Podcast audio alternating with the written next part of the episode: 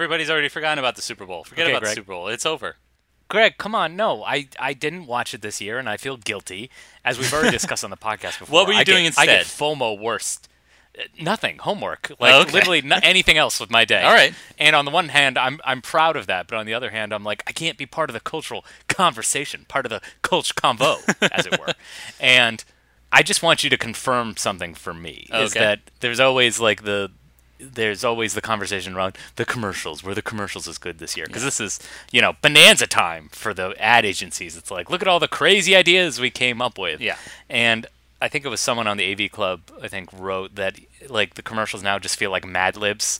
It's like this star, fill in the Yes. blank, and this star, fill in the blank, recreate name movie to set to the soundtrack of this, serving this product, blank. It's just, it's it's all Mad Libs. Am I wrong?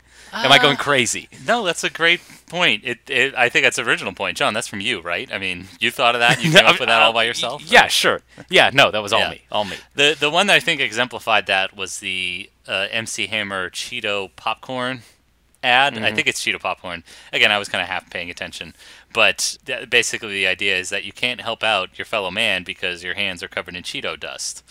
Because you're obviously toting around a giant bag of Cheetos wherever you go. A very and you're helping relatable experience that a lot of people know about. Yeah. So why do we need to gussy it up with the, with the uh, the the talents of MC Hammer? I, I tried to find a better word for that. well, because they needed the song and they needed an excuse to bring him in. So the the viral That's moment, the whoa weird, is he pops out of the bag and says, "You can't touch this." Okay, and that's the other thing. Yes, are they all chasing virality? Oh, Is that definitely. why all these yes. commercials are I, so I think they're weird? still. Okay. Yeah. I mean, I don't. I don't know if they're the, the, the originators of this, but they're all chasing that man. Your man can smell like Old Spice juice. They desperately want Yes. that. Oh God, they're so Mm. thirsty for it. I mean, who wouldn't be? I Yeah, mean, have you seen him? Oh, the Old Spice man. He can take me any day. I- so so they're all thirsty for that. However, like yeah, it's not hitting. Like that ha- that ad didn't hit. Um, the only one that made an impression on me was, of course, as you said, insert '90s movie here. Um, before it was the '80s movie, um, and then th- there was a Walmart ad that for the last like two years they've just done it with like every movie. Like you know, every car pulls in the parking lot. It's the Back to the mm. Future car. It's the Jeep. It's the Jeep from Jurassic Park. It's X X car. from Which X- I'm extremely impressed that they're able to get. I mean, they're a pretty powerful company. I can see them kind of u- unifying all the major conglomerates to be like, hey, just give us this for like five seconds, it'll be fine. Oh, you're amazed But I'm that always they can, they can afford to license all this all these properties and, and use them. I Is that- guess. I yes, I that's what I'm saying, Greg. Thank you. Okay, but you know, people are so they're so tight with their intellect. That's all they have now. They're like, what do we got? Hansel and Gretel. Okay, let's Yeah, I- do that. Fuck. No, people aren't tight at all. What are you talking about? They'll again they reboot a Spider-Man movie every like three years. Like they don't give a crap. Like, anything to pull a buck in, they'll use it. I Um, guess that's I'm true. sure they'll again they've been talking about remaking Indiana Jones with like Bradley Cooper and Chris Pratt and God knows who else. um, Wait, really? yeah. I haven't heard any of this. Oh yeah, always. Greg, well, it's you're a Hollywood in insider. exactly, I know. It's always in the okay. it's always in the back of the Lucasfilm and Disney. Now in the Disney vault, but before that it was Paramount. Mm-hmm. Um, God, who knows what Paramount's going to do with what what they're going to drudge up. But anyway, to to your point, the only one that made an impression on me was the Groundhog Day ad, where they did get Bill Murray back. They did get beloved Mm-hmm. character actor Stephen Tobolowsky back, and Mm-hmm. the only he actually like now enjoys Groundhog Day because wow, there's a brand new product from Jeep, um, the the, new uh, Jeep Wrangler pickup truck or whatever. To something to. I, well, you love this commercial because you just love Jeeps in general. Uh, You're a Jeep that's fair. guy. That's fair. Yeah, I, I feigned. It's called the Jeep Gladiator, but I didn't want to give them free. You didn't want to give him free publicity. no, not at all. And also, you can't speak to a a proper car that you haven't driven yet. So obviously, you don't want to like speak out of turn. No. it could be the worst car imaginable. After I- all, it is a Jeep. But Yeah, exactly. Ask Consumer Reports, and and, and they'll t- they'll tell you. But anyway, that's the only one that made an impression. I, I think a pretty lackluster uh, crop of commercials this year for what was a pretty entertaining game. But in any event, you didn't really miss anything. I mean, I caught um, the last third or the third quarter, and it was tied 10-10, and that's when the game kind of started to get interesting, right? Well, it didn't get interesting, really interesting, until the fourth quarter, because John, if you recall, a few years ago, it looked like the Patriots were down and out. Um, however, As always. Yes, under the under the uh, offensive coordination of one Kyle Shanahan, uh, they did not run the ball. They did not kill any clock, and the Patriots were allowed to come back. Fast forward, uh, four years later, Kyle Shanahan is now at the helm of the uh, San Francisco 49ers. He's ahead by 10 points. All he has to do is run out the clock and, and keep his plays moving. And what happened in the fourth quarter is that the Chiefs, being the, the exemplary team that they are, uh, go mm-hmm. ahead, uh, scored the final 21 points of the game. And Kyle, Kyle Shanahan, uh, son of a two-time Super Bowl winning quarterback, uh, chokes again. And that's really mm. the story this year. Um, so if you do, I want, mean, if you did really want to keep up on your water cooler talk, I mean, if you did want to be like, mm-hmm. oh, that 49ers coach, that's that's the real hot take you should have had this year. So okay, all right, yeah. But is it really him? Can we really blame him or the higher ups at the NFL being like, let's keep this game interesting? Because they're always, you know, there's always the accusation of the fix. Uh, John, how you remember last year's Super Bowl? no, they, you remember last year's Super Bowl. It doesn't matter like how boring or dull the game is. Was there a Super Bowl last year? I don't even remember. exactly. So it doesn't matter how terrible the product is on the field. I mean, they still have this this brilliant marketing machine that can really get the juice going. Um, the most true. that that reminds me of the most execrable ad I thought um, to open the Super Bowl and to celebrate 100 seasons of the NFL. Um, a young kid uh, is playing backyard football but then um, they say take it to the house, and he instead of running all the way to the end zone, he runs through all the NFL's like favorite cities, Chicago. He runs past all these uh, legends of the game and current superstars, um, and and it's exciting music, and all the players are cheering him on. But Johnny stops and takes a moment as he runs uh, outside uh, uh the uh, Cardinal Stadium in Glendale, Arizona. He stops and, and tearfully pays respects to one Pat Tillman, a guy they a guy who was anti-war, killed by friendly fire, and the and the U.S. government tried to cover it up because he was a former NFL player. He he retired from the mm. NFL to be an Army Ranger after 9/11, and the the NFL has used him as a troop, um, as to be basically the a stalwart troop. Even though um, all his family like said he was an atheist, he did not believe he did not believe in the war uh, before his death. We have correspondences that confirm that, and so mm-hmm. yeah, it's a, and of course he was killed by his own troops in a complicated war um, that um, the America has no business fighting. So that was the most yeah. um, exe- that was, that got my blood boiling. that was the most execrable mm. moment of the night for me. Well, I'm. It's a pity I missed it because, as I assume, uh, this this dreamlike sequence where the kid is running through all the cities. It turns out this is just a result of all the brain damage he's received after years of playing in the NFL, much like you know his hero Junior Seau. Correct? Am I wrong right. about that? well, yeah, exactly. I, um, I'm glad you mentioned Junior Seau because they're another family that says keep keep your damn uh, keep our our dad and beloved husband's name out of your out of your stupid NFL for basically mm-hmm. killing our our beloved family member. Um, the Till the Tillmans have said as much, but. Yeah, what are they going to do next year when all these cities inevitably switch when the taxpayers won't fork over the money for new stadiums? Like, who knows? they might have a whole new round of of, of cities. Uh, they'll they'll bring in. it to London. It'll be part of the breakfast uh, there breakfast go. Brexit deal. They'll bring a team to London. And then awesome. it'll be like, oh, like NFL, just as, as glorious as kippers and baked beans in the morning. That's that's my uh, that's my Suffolk accent. Uh, in case anybody was wondering, mm. that's what everybody from Suffolk uh, talks like. Suffolk, love. Yeah. No, Oi. John, no, John. It's not Suffolk. It's not Suffolk. It's Suffolk. Um, but pronoun- oh, okay. but spelt Southwark. That's mm, that's it. how I prove my my London bona fides. Yeah. Got it. I mean, we are Bostonians, so we're we're quite familiar. Oh, that was the other most. yeah, that was the other. I've already I've already tweeted about this, but that's the the other ad that got my blood boiling. Is um I don't know, at around uh, 11 p.m. on a Friday night, uh, the ad company behind Hyundai was like, "Well, we've got a we've got an app called Smart Park. What if it was like Bostonians talking about it?" And they couldn't get real Bostonians. They had Bostonians like you and I, John Krasinski, uh, uh Chris Evans, Rachel Dratch, who's not even from Boston. oh come on, Rachel Dratch needs the work. Come, she's a single mom. I guess that's fair. All right, I'll give it up for her, but yeah, it was, it was offensive. All right, our culture is not your costume, you fucking jag off. All right, get that, get out of here.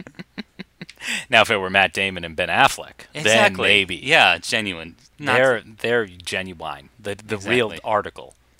Exactly. I mean, a lot of famous celebrities are from Boston. You got uh, Steve Carell. I know this because Boston.com is always looking for the local angle. Yeah, exactly. But Steve Carell, I don't know if Classic Steve Boston Carell, yeah, he's from like Concord or something like that. He's way the hell out there. Oh yeah, he's Say- way north. Yeah, he's not from Yeah, yeah, Boston yeah. proper, but he's, he's he's a Massachusetts native, guys. Come on. I know, I know. It's fine. Uh, enough enough of the Super Bowl. I'm tired of the Super Bowl. Enough Yeah. of that. Let's talk about some other kind of large cultural uh, institution. Let's talk about the movies. That's true. Yeah, um, we'll be talking about the Oscars, which are coming out the following week. Very thoughtful of them um, to kind of compress this time um, so we can move on with our lives.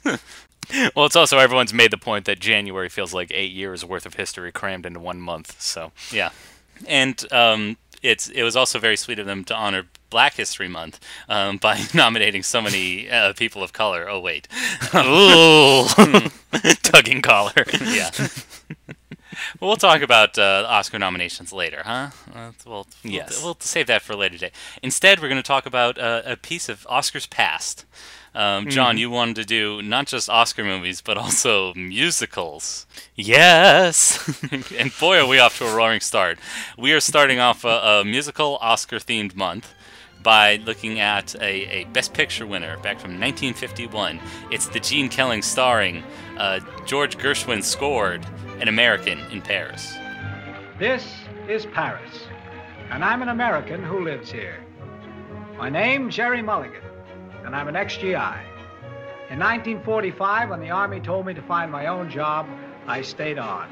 And I'll tell you why. I'm a painter. All my life, that's all I've ever wanted to do. And for a painter, the mecca of the world for study, for inspiration, and for living is here on this star called Paris. Just look at it. No wonder so many artists have come here and called it home. Brother, if you can't paint in Paris, you better give up and marry the boss's daughter. We're on the left bank now. That's where I'm billeted. Here's my street. In The past couple of years, I've gotten to know practically everyone on the block.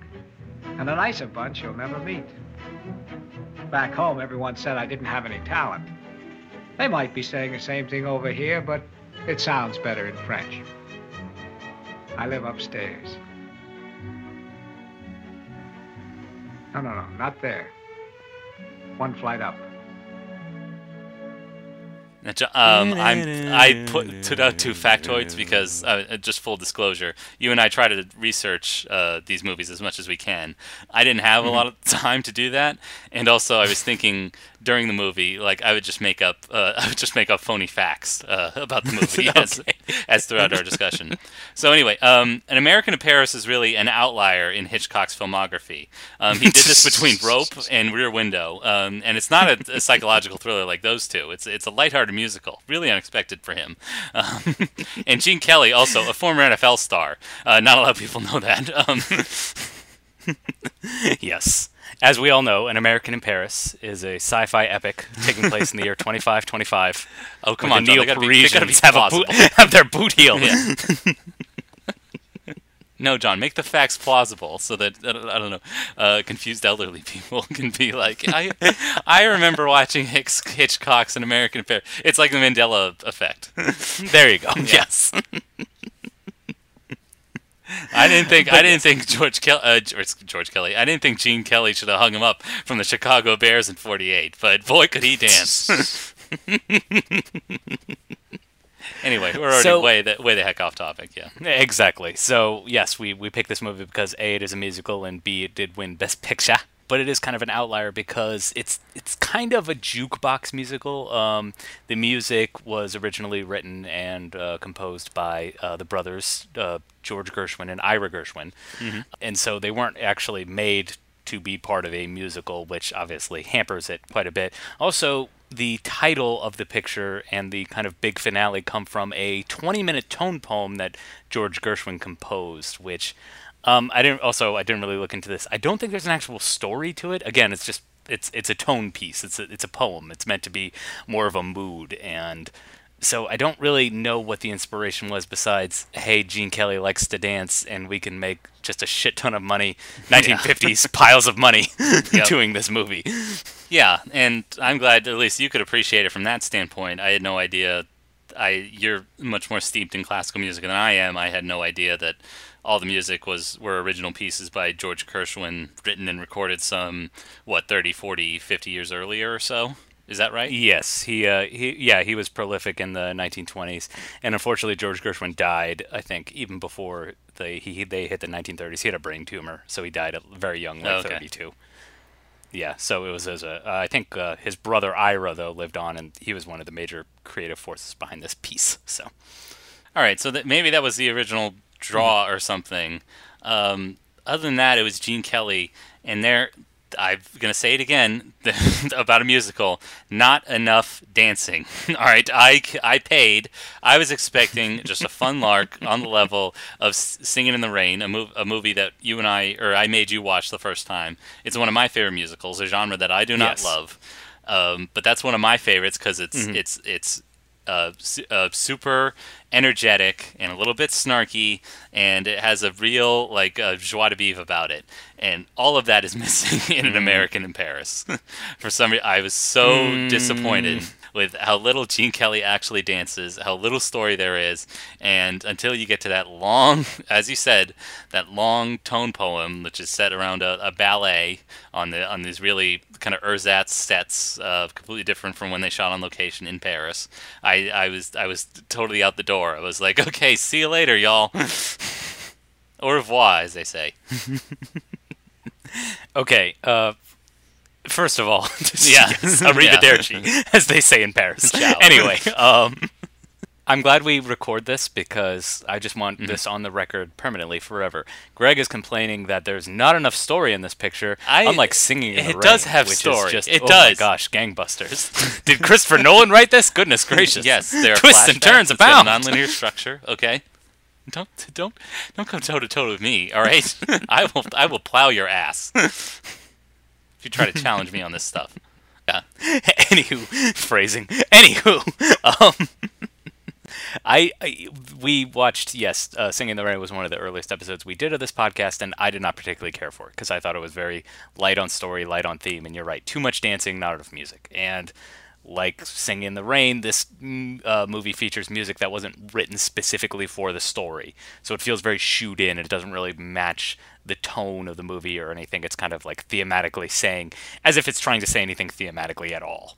Um, on the one hand, on the other hand, though, I do appreciate this movie more because a it is the music of George Gershwin, which I do love, and then b it saves the 20 minutes uh, wordless dance ballet for the end, as opposed to p- sticking it right in the middle, I like yeah, singing the rain dance because he's got to dance because And he actually dances. two dream sequences as opposed to one.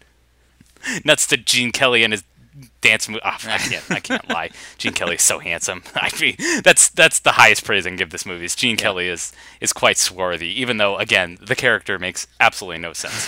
He's uh, playing Jerry Mulligan, who was a, a former GI who Fits like a glove in Paris. Jerry Mulligan from New Jersey. Mm.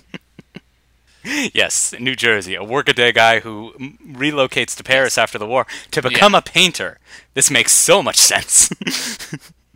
Especially Yeah. given that's his best talent, right? No, he Yeah. sings and So dances. He lives on too. La Rive Gauche and uh, lives uh, with uh, two other. Well, no, he, he he he's neighbors with another American expat who's a pianist. Uh, he doesn't really factor in the story at all. And then they have another friend. No, he does not. and then they have a friend who is who they have a friend uh, a Frenchman who's a friend of the concert pianist, and then basically Mm-hmm. the, basically the story is that this Frenchman and Jerry Mulligan pined for the same woman, and that's about it. Yes. and also um, That's the whole story. yeah, and it's possible that. Uh, Jerry Mulligan might have a, just a, this heartless, vile Rich Harridan who wants to give him money and, and sex. the movie should be called uh, "Gene Kelly Has No Game."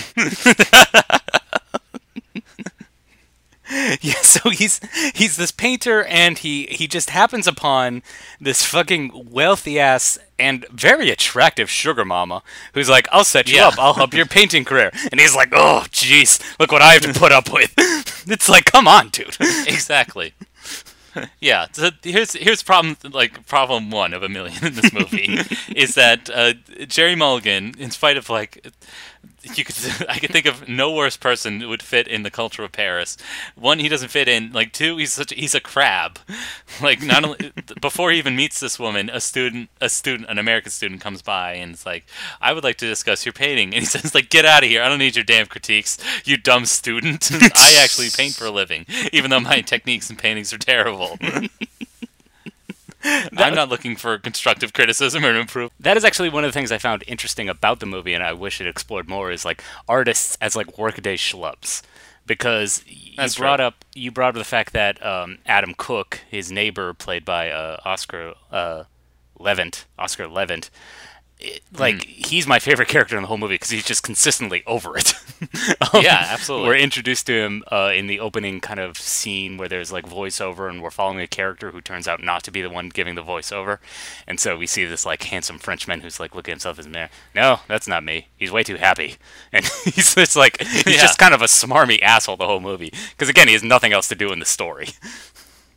Yeah, that's about the only clever touch in the movie. The opening is like um, there's narration from all our main characters, and then it focuses on a on a single one, and he says, "No, that's not me," and um, you know, kind of instead shows the, the the kind of schlubbiness and drabbiness of their lives.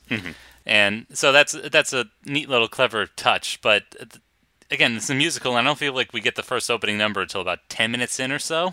And it's and it's a guy uh, like extolling all the virtues of this beautiful of his beautiful new ingenue, and um, how she's everything, and she and she plays that out by via this um, kind of virtuosic ballet dancing. Yes, she uh, she ends up, and I, I gotta give credit for like the costume design, even though the editing's not quite up to snuff. But um, they go through like five different scenes where she does a f- different dance and a different costume and a very different like set. And um, that's the other problem with this movie is the fact that nothing they do helps but make it look like an MGM backlot. Like the opening, Yeah, even if they shoot on location in Paris, it still looks like like phony somehow. Well, it's like that's the it's only the opening shot where they get where they Oh, actually okay. located to Paris, and none of the stars are actually there, and nothing's actually happening. And then for the rest of the movie, it's just like you might as well have shot it in a bunker or a warehouse. Like it doesn't matter. J'ai de la musique, j'ai ma chérie, who could ask for anything more? J'ai des daisies dans green pastures, j'ai ma chérie, who could ask for anything more?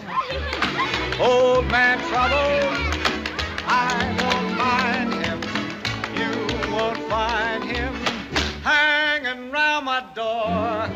Comprenez ça maintenant? Non My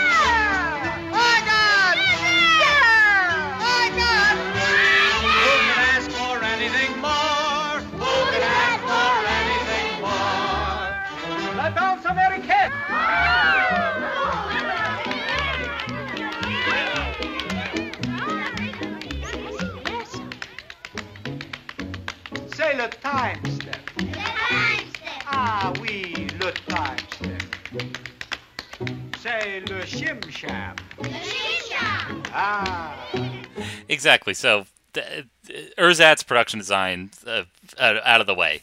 Um, like, not only does that look phony, but then, like, following this number, we have a we have another number where um, this French singer and Jerry Mulligan have a little duet, and that was the other th- more interesting movie in my head. Is if like, what if these were like lovers who are now Yes. gay pari, uh, literally gay pari? Because they literally just meet and they're like, "Hey, let's do a duet together." and one's pre- and Gene Kelly's pretending to be the girl. Like, mm. Yeah. you could take so many stills of this movie, like just the two of them like smiling each other smiling at each other and batting each other's eyes, and you think like what is their relationship? what is What's that would have been a way more these two, huh? Yeah. Yeah, way better movie, but we can't review the movie we wanted. We have to review the movie we have. exactly. And so the and the movie we have, uh, where it goes from here is that so Jerry Mulligan does get introduced to this uh, th- this rich heiress who's willing to uh, patronize him and his crappy art, and um, he he's initially resistant, but he goes along with it, and they have a night out, but then. Jerry, while he's out with this beautiful, again, admittedly attractive, uh, wealthy woman who wants to support his art and seemingly genuinely, it's not like she has other some other ulterior motive or anything. At one point, we do get a little bit of implication. there is like this there is this like instance where you get a little bit of backstory implying that she's done this before like three other times and it like never works out but Okay. yet she's like this th- but again yeah we don't get any sense that she has ulterior motives or what her actual long-term goal is with these guys. It's just i'm going to support local artists i guess. And just so happens that they're all americans too. It's like it's called an american in paris. Uh there's multiple americans in the gay paris let me tell you. Yeah, yeah so I mean that that's neither here nor there. It's never properly explained, but uh, basically, uh, a young woman catches Jerry's eye while he's out with another woman, and then he starts eavesdropping and tries to like figure his way in. And I'm glad you mentioned the costume design earlier because it does fit with those like little vignettes. I had no idea that this was the same woman we saw dancing like 20 minutes earlier. that doesn't help. yeah Like maybe they could have like put it in like a like a kaleidoscope or something like that. Like um or or something else like you know how in movies like the music swells or things go into soft focus like West Side Story. Like one of the scenes I actually like in that movie, a movie I don't like very much. No. But um again greg is way wrong uh, Maria and our hero like first see each other across the dance hall. Like it's it's wonderfully done. This he's just like, hey, like she's like sitting in the background. He's like, get a load of that girl over there because everything's kind Exactly. of shot wide. And also, like, Yeah. it's that old fashioned, like, you know, this used to play as charming, but he's just an asshole. He just, like, continually pursues her no matter how many times she says no. Yeah. And, like, yeah, I guess at the time, and if you look like Gene Kelly, you can kind of get away with that, but it's like, it, there's no part of that nowadays that just doesn't come off as creepy. Well, that yeah, that he's he's very insistent. He he won't let up in in courting her, and also she doesn't have the agency or maybe the, the her English isn't good enough. I don't know, but she just can't explain like I'm already seeing somebody or or we're engaged to be married. So that that's another issue there. Uh, I can lay it at the feet of director uh, Vincent Minnelli. This is actually the second Vincent Minnelli joint we've looked at, other than the the similarly terrible Meet Me in St. Louis. Yes, that is a Um, bad, that bad one at least had an interesting. Yeah, that one had at least had an interesting storyline between like I don't know kids screaming "I hate you" over Halloween or getting hit by trolleys stuff. None of that happens here. Um, again, everything's shot in the wide. I can only presume that's because he, he checked his watch and it's like, oh, it's 4 p.m. I've got like three other movies to shoot this afternoon. That is part of the trivia is the fact that, yes, Gene Kelly occasionally would take over directing duties, especially for the dance numbers. Um, which I guess kind of makes sense, but it also, yes, it, it does add to the feel of this movie being like uh, quite bland, um, quite uncreative. Because again, like what what is the story trying to say? The only kind of like thematic resonance of the story at all is the fact that we've got two star-crossed lovers who are kind of promised to somebody else, but that's like the only theme of the movie. And yes, eventually they get together because both the other ones kind of let him go. It's like, what's the point? like, uh, I yeah.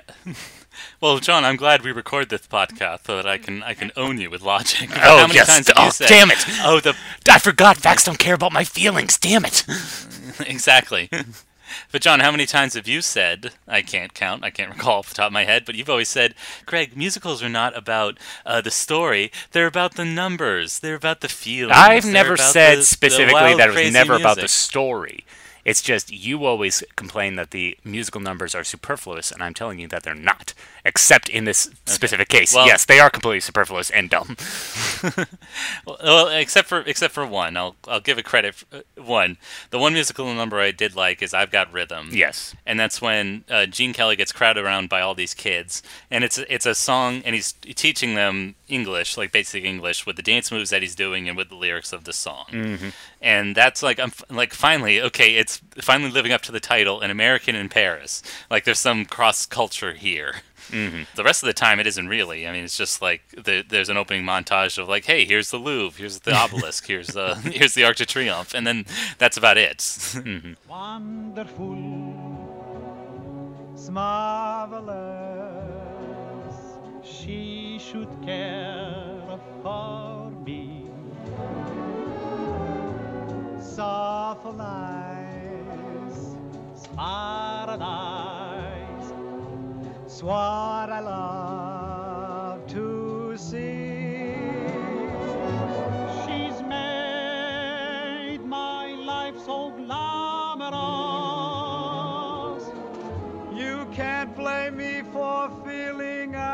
For feeling amorous. Oh, it's wonderful, marvelous that she should care for me. Yeah, uh, there's really no, like I said, like the problem with this movie is the fact that it's called An American in Paris, but really all we do is follow a bunch of Americans living in Paris, and Yeah. there's no sense of like uh, cross-cultural disagreements or anything like that. It's like, no, this is the way things are done here. This is the way things are done. I mean, if anything. They should have had like a menage a trois or something. They should have like you know just been free Yeah. love all over the place. Oh, that would have been awesome. that would have Yeah. been great. That would have made this the greatest movie of all time. Instead, we have another uh, number steeped in psychology. Uh, at one point, uh, the pianist, um, presumably at a, um, he's he's laid up in bed after a long day uh, drinking and not doing anything. um, oh no, I think he is practicing. But anyway, showing off all the great technical achievements of 1951 cinematography, uh, he envisions a number, like an orchestral number, in which he's he's basically playing every part. He's the conductor, he's the concert pianist, uh, he does the timpani drums, all that, and like I I don't know if that was just a, a way to feed the actor's ego that like hey look look at how multi talented I am in the in the musical sphere, or they did just want to show off like hey we finally figured out how you can have two actors in the same frame or something. Um, I think it's definitely more of the latter because a this movie is nothing but empty spectacle, and then b Yeah. also that actor. Uh, I've read a little bit more about him. He actually he didn't really like being an actor. He was a concert pianist first and foremost. Um, And so you'll look at like his IMDb credits; they definitely kind of decline a lot in his later years because I think he did prefer being a, a, a piano player and a composer instead of actually being an actor. And I think he can kind of, I think he kind of gives that to the role a little bit because he's like, eh, why am I here? Like you know, like yeah, he, he gives that great energy that I love. The fact that he's just completely over it. Yeah, and I can't remember specific. It's also an excuse to include more Gershwin music in there. I can't remember what piece that's supposed to. I think it might be the piano concerto that Gershwin wrote, but yeah, it's just an excuse to for him to show off his virtuosity. Um, Maybe not as a conductor, definitely not as a as a timpani. I thought it was a good. He he was a fine conductor. I thought I thought it He was was swooping fine- so low. What was that? That's, that's his posture. He- I don't know. Everybody had like 14 cigarettes um, by by 8 a.m. or something. There so you go. By the way, that guy uh, Oscar, he also wrote um, "Blame It on My Youth." That's what he's also known for. You don't know that okay, song? I- Blame it on my youth. It's a jazz standard. Ugh, I'm surrounded by Philistines. Jimmy Crickets. well, John, if if we're just gonna show our ass and just be boorish Americans, let's get to that final ballet. huh? Yes, the final ballet. So yeah, and Which again, I'm grateful that we it's at should- the end instead of right in the middle like it was in uh, Singing in the Rain. So yeah, and I don't know. Let's give credit. Um, if you appreciate another Oscar-winning movie, La La Land, Mm-hmm. uh, basically, uh, its director admits that he basically cribbed the ending from that movie from this. Mm-hmm. Um, and now at least he had the balls to have a, a have a bit of a downer ending where they don't wind up together. but this has again very a very now it's a extremely phony set. It's like he's dancing in a Toulouse-Lautrec uh, uh, lithograph or something like that. Mm-hmm. And um, with a with a fountain billowing uh, dry ice instead of Yeah. water. Yep, and um, the the young actress, or she gets to um, show off her virtuosic ballerina skills.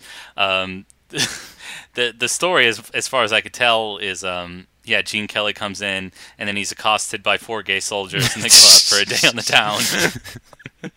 I don't know. They lift him Gay up isn't at one happy, point. I'm ass- right? Gay isn't happy. Come yeah, on. they lift him up at one point. I'm assuming. I'm assuming that's what that's what happens uh, between guys in a bedroom of certain persuasion. But um, right? Am I wrong or whatever?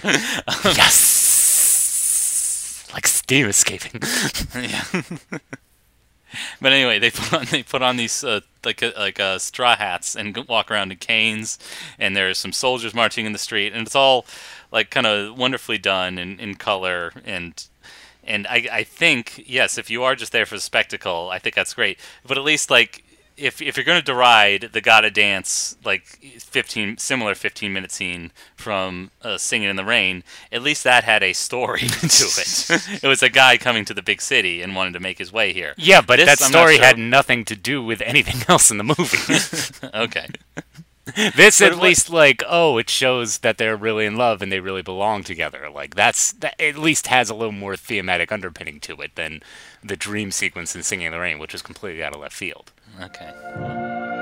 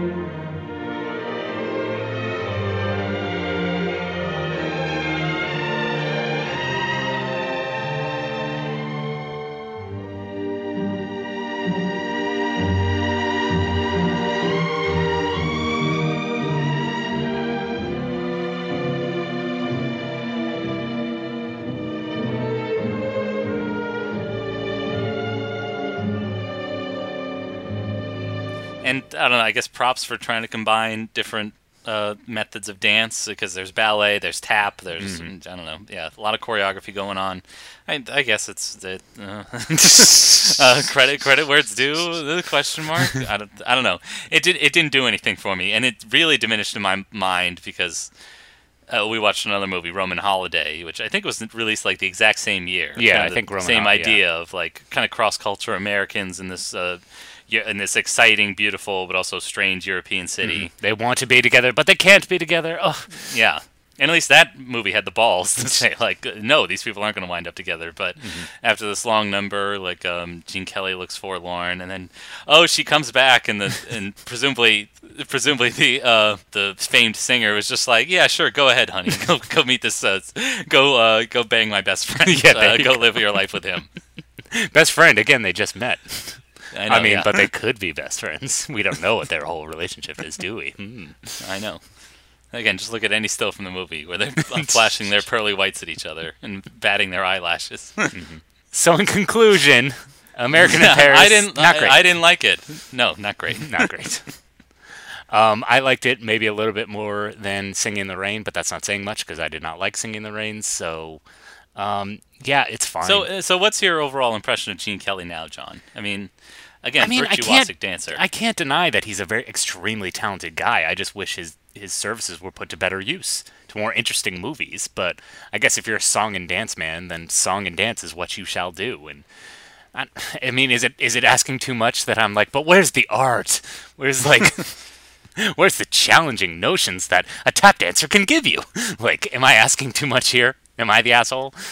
I think so. I think Thank you. I because I think as somebody who doesn't appreciate musicals, I think Gene Kelly's skill in dancing and to some extent sk- uh, singing is enough. Like that, it wows me, um, and that's why I'm I'm interested to see like just in those. Uh, let's let's call it a six minute chunk like of, of dancing. It's yeah, it's right. You're right. When it does go on for about 15 minutes and, and doesn't contribute enough to the story, uh, th- that's when I'm less compelled. Yeah. But like it- if we could just have him doing numbers that'd be great um, but i feel like there's enough supporting him in singing in the rain um, i do like that a little bit of the uh, more sarcastic spirit behind it um, there's far more energy behind it than american in paris so I don't know. Like we're, I think I think we're gonna have to go on a, another long hiatus with Mr. Gene Kelly. We're not gonna be watching uh, Hello Dolly anytime soon.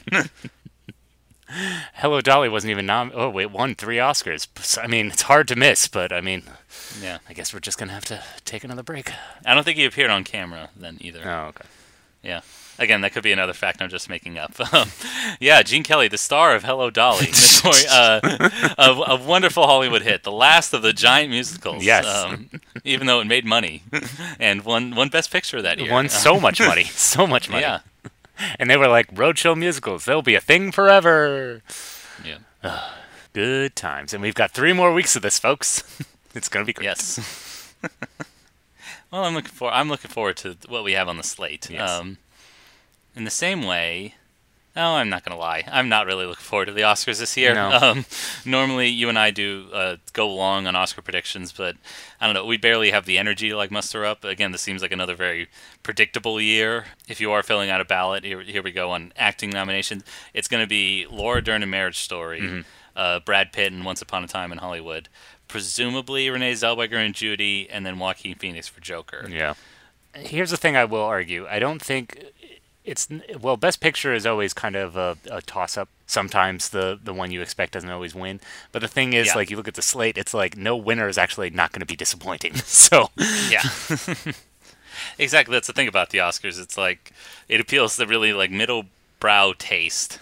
And yeah, it, because of that, it doesn't. It's not like we can have our excitement. That's that's the one thing I would find most exciting, and that's why I'm not going to predict it will happen. Is if um, Sam Mendes takes home Best Director, which I presume he will, but then Parasite wins Best Picture. yes, I think, I think that it would be, like the- a moonlight situation. You know. Yes. Yeah. Yeah. that would be that would be the best outcome. However, I don't think I've literally picked the correct best picture winner this entire decade. Um, so I'm not going to say that. I'm going to say 1917 is probably just going to sweep it. So Mm, okay. yeah, hoping that uh, Parasite uh, wins it all. But All right. Just because uh, Parasite's uh, well, I haven't seen 1917 yet. I'm going to see it tomorrow, but um, I, I did like Parasite. Um, I got to connect with my mother-in-law over it, which is very sweet of her. and so, um, The only Best Picture winner I will accept is Little Women. Because Amy Pascal needs some love, folks. Come on, Amy Pascal. Who's who's had it any worse absolutely. than her? She's.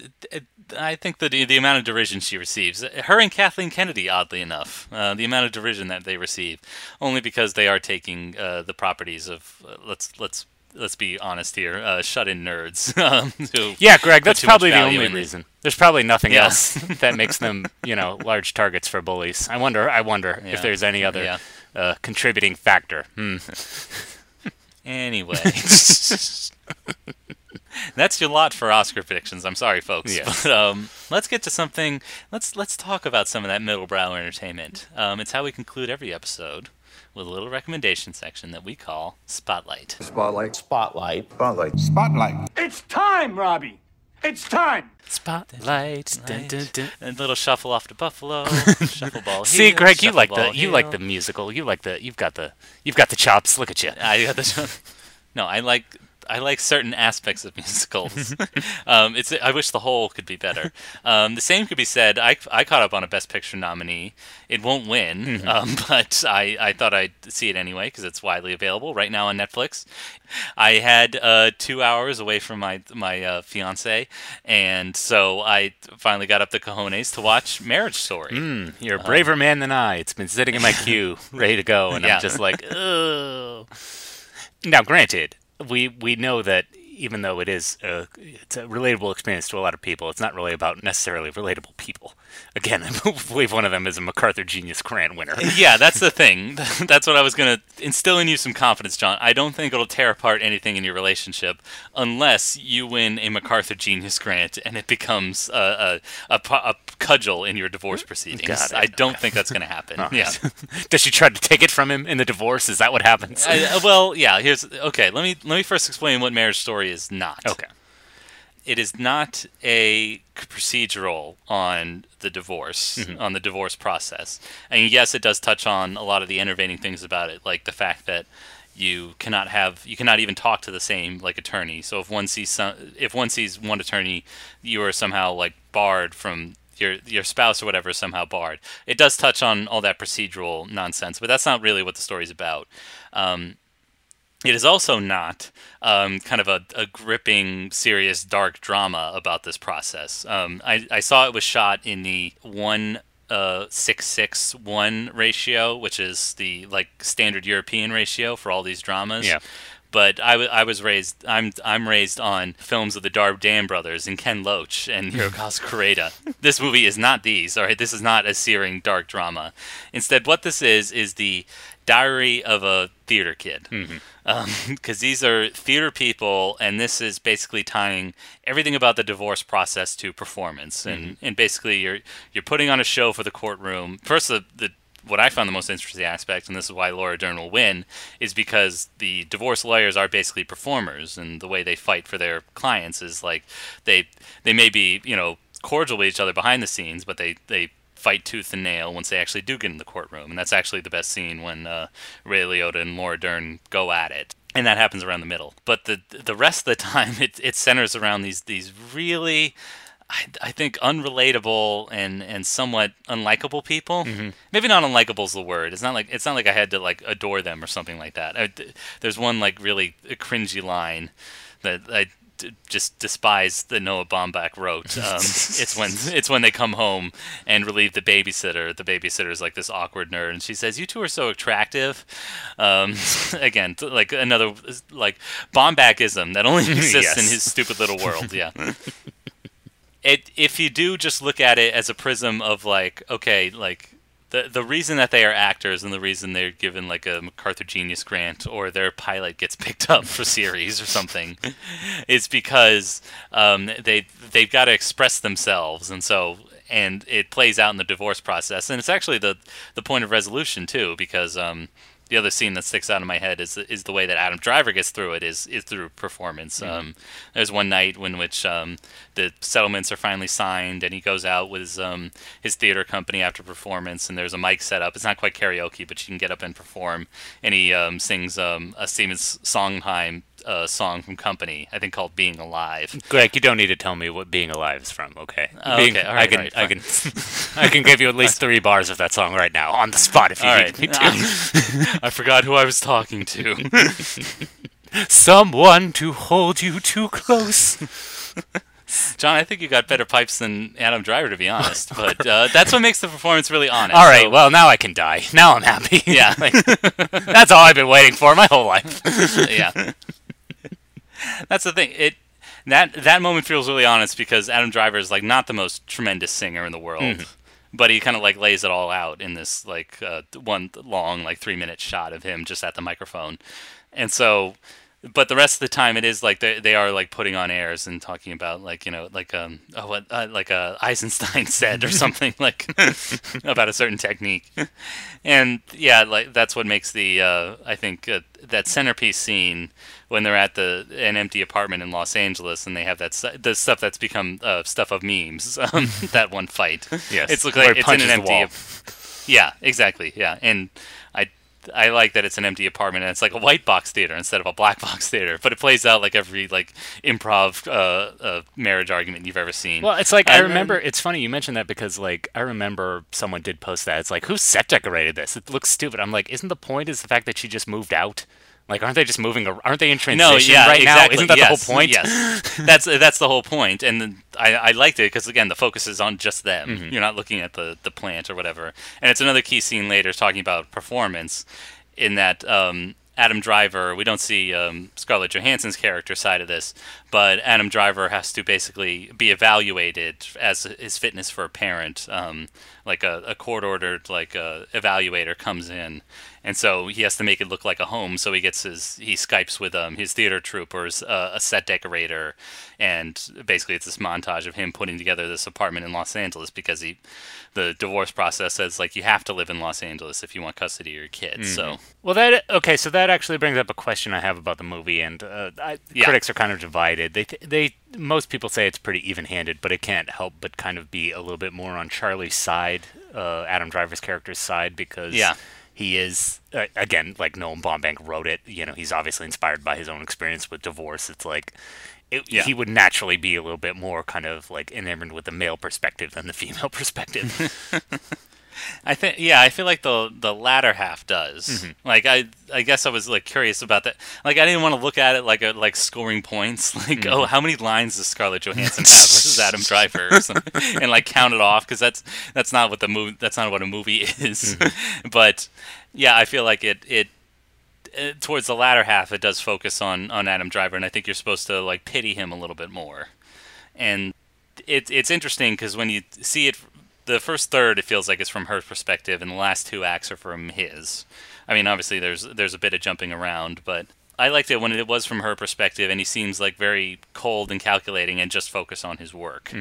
And then um, later, it's like later when he does become a little bit more the the focus of the story. You see him more as a like a father, and um, the kind of the, the man behind the mask, sort of. So that's what made the performance so compelling. And yeah, I think maybe um, Scarlett Johansson's character uh, does get short shrift in that respect. Like I feel like she didn't get the same amount of dimension. Um, other than she gets a she gets an Oscar moment, she gets a monologue when she first meets with uh, her divorce attorney, played by Laura Dern. Um, she gets this long monologue talking about the history of their relationship, and also like Laura Dern gets her own like Oscar moment, like talking about again, it's ridiculous, it's overwritten, it's bad, and um, yeah, I didn't particularly like the ending either because I, I won't spoil it for because you you still need to or you still should watch the movie, I think, but um, it's it's all about a, a character getting affirmation, and that's all Bo- Noah Baumbach really wants. Oh. That's all his characters really want. That's They all actors need. Yeah, and they want to be seen. Tell me I'm good. Validated. exactly. So I, uh, uh, granted, I'm a I'm a cold-hearted cynic, Mm-hmm. and I couldn't I couldn't get over that. But I, I think it's it's fine. It's again the middle brow fare that uh, the Oscars just lap up, and um, yeah, despite my reservations uh, over Noah Baumbach and his oeuvre, Hmm. uh, I thought it was a okay. So Thumbs up. It sounds Yeah, like. yeah. Uh, let's give it a moderate thumbs up. Okay. Seven out of ten. All right, seven out of ten. Yeah, passing grade. Um, yeah, if I can get any more snarky. Uh, I like seven out of ten. Seven out of ten is the perfect Yeah. rating. Seven out of ten is perfect. Yeah. I, d- I did find it interesting how this movie and Parasite too, like uh, award winners uh, this this season, um, are almost like militant in terms of like their meaning and their symbolism. Like you can't you can't get you can't get past it. It's like this movie's all about performance. and Parasite, this movie's all about class. Have we made it more clear for you people? I know, yeah. For the, louder for the people in back. As the as the meme goes. Well, sadly, I don't have as much to say uh, for my spotlight pick this week. Um, I'm right now going through graduate school, and I have a big photography project I need to do this semester. And so I was researching pho- uh, photographers, and so one name kind of came up. I don't know if you're familiar with Elsa Dorfman, Greg. No, sorry. Again, I, I'm a complete philistine. You've, you've mentioned it many times, and, and you're right. Who, who is Elsa Dorfman? Well, I don't feel bad because in my research I discovered like, oh, this photographer, yeah, everyone knows him. It's like, no, no one does. um, Elsa Dorfman, she is, uh, she was basically a photographer who uh, pioneered a lot of Polaroid Polaroid photography. She's very famous for t- uh, her large uh, portraits, uh, 20 by 24 inches, which is huge for a Polaroid. Um, and she is the subject of a Errol Morris documentary called The B-Side. okay. And uh, I thought it was going to be called Polaroid, but there was already a horror movie called that. Yes. So. No, so basically, Errol Morris, as you probably know, uh, the Polaroid company obviously was not long for this world, and eventually they had to kind of like shut down. And um, it's kind of because of that, Elsa Dorfman, uh, you know, she kind of lost what she had, you know, in her war. She could not, you know, make pictures anymore. So this is kind of like a documentary portrait of her life and her work um, as a portrait photographer. And um, it's called the B side because for people who wanted uh, her to take their picture and for people who kind of solicited her services, because the film was so limited, she could only do two. So she literally gave them two shots, and they got to pick which one they wanted. And so she would keep the other one. She said, "So I keep the B side." So that's where the title comes from. Okay. Um, it's a very affable, like she's just like a sweet woman. like, All right. you know, it's not just the fact that, like, obviously, it's it's hard to gauge whether her photography in and of itself would have made her famous because ultimately, what makes her famous is her um, friendship with Allen Ginsberg, and uh, she Oh, would photograph him a lot, even though personality-wise, they're like the complete opposite. Okay. She's like, um, was he was he a curmudgeon? I, I don't know. I, I haven't poured into the life of Allen Ginsberg. Well, Allen Ginsberg was a flower child. He was all about the hippies, man. He Ah. was like, you know, crazy, and he would always get. Well, he was like a beat. Yeah, Yeah, he was a He beat. was a proto hippie. Yeah, and- the progenitor of the hippies. I think. Exactly, and uh, it's just funny having Elsa kind of regale uh, his sto- uh, stories about him and them together, and he would often like be like, "You should take pictures of me naked," like you know, like like the wild nudie crazy of the '60s, and she's like, and Errol Morris can't help but ask, "What did you? What would your mother think?" It's like, "Oh, I've never ever tell her." I'm a good Jewish girl from Malden.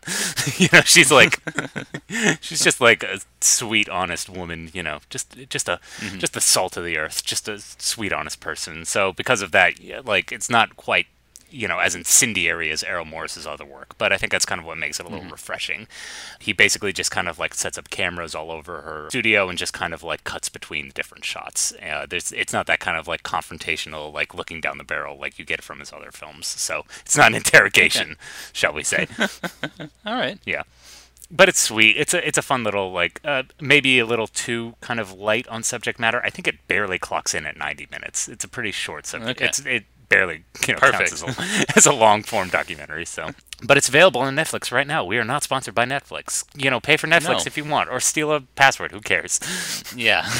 just watch. Just watch the movies, huh? Yeah, come on, watch watch some movies. Damn it. Just step outside your comfort zone. Just you know, try something new and enrich your life somehow Mm-hmm. by uh by the magic of cinema. And Lord knows we don't watch enough documentaries, guys. Come on. No. I mean, as long as they're good ones, as long as they're not about the flat Earth or why veganism is the one true way. Yeah. Well, I saw one. Um, it was a fascinating documentary called Loose Change. Oh, It did raise a Oh. lot of questions. I. Interesting. Um, yeah. I mean, that one's just really about truth. Like, what is truth? What is truth? Um, you can find out more about this via social media, this truth, and, and really what you want to hear, because we all want to hear truth, right? there's no there's no getting around it. So, um, I mean, I don't know if I want uh, truth so much as my opinion reaffirmed. Greg, can you recommend any s pages, like social media pages, I can follow so I can get my truth reaffirmed? Yes. Well, John, it's your opinion, so it is truth. it is oh, fact. Yeah. That's good. That's good to And know. so yes, and so you will find that uh, tr- that fact affirmed on three social media uh, accounts: Aspiring Snobs at Facebook, Aspiring Snobs at Twitter, and Aspiring Snobs at Instagram. Go ahead, give us a follow. Yeah. I know Instagram isn't a hotbed for conspiracy theory- conspiracy theories, but don't worry, we'll get there. Not yet, anyway. yeah.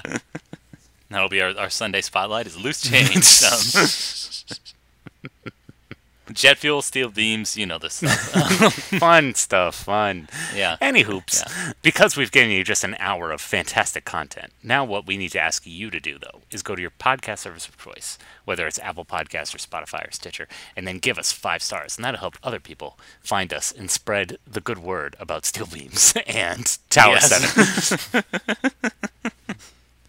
We should we shouldn't make light. No, okay, we it's should very serious. Yes, right. Pat Tillman gave his life. Oh, no! oh, no. Oh, my God. If we weren't going to hell, now we are. So, yeah. mhm. Any whoops. um, now, John, as we said earlier, this is musical month, Mm-hmm. and we're going to uh, move through the decades and Best Picture winners. So we've we've moved on from the stodgy '50s all the way to the swinging '60s. hell yeah, baby. Ginsberg. Let's howl at the moon. Woo! yeah. and I feel like no other movie exemplifies the counterculture other than the heavyweight that you and I are going to watch for the very first time, The Sound of Music. Hell yeah. The People are probably more astounded that you and I haven't seen this one yet. Hmm. At least not in total. Like obviously we know like The Hills are alive with sound. Of course we've seen it. We've seen every AFI film special. like we know. we know the big moments and the big songs, but we've never sat down from beginning to end and watched it. So I mean, I can't even remember seeing it the first time. Honestly. yeah, I really, I really wanted to save it for something special, but instead we're going to do it for musical month. What, what do you mean save it for something special? What next time the Nazis have a march? What do you what, what occasion I- were you hoping yes. for? I don't know, like a like a season finale, as if we have seasons. Um, Well, so I Simon put on the pacifier the other night. Are you familiar with this movie, The Pacifier? I, well, okay, gear change here. Of course, do I not remember my Vin Diesel uh, comedy vehicles from 2006? of course, I remember the pacifier. There's this really awkward shift the movie does where the kid is like acting out and he's like acting like a real asshole. And they do a locker check and he has a swastika like armband in his locker. And it's like, Oh. whoa, what, what, where is this movie going? it turns out, you know, like, uh, you know, Vin Diesel goes on to like special ops, follows him after school. Turns out he's going to audition for the play, the school play, which is The Sound of Music. That's why he has the swastika. okay, oh, crisis averted. I thought he'd he'd found the internet. Exactly. Was, uh, looking at it unsupervised. that All scene right. plays much differently in uh, 2019, 2020, I think. Yeah. Can, can you say, John, that's the least objectionable thing about that movie? 'Cause, uh, I think uh, people were not fans.